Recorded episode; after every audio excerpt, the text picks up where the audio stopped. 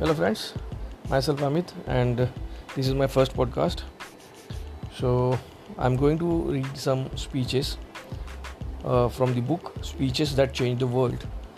This book includes speeches by Mahatma Gandhi, Martin Luther, Stalin, Adolf Hitler, John F. Kennedy, Indira Gandhi, etc.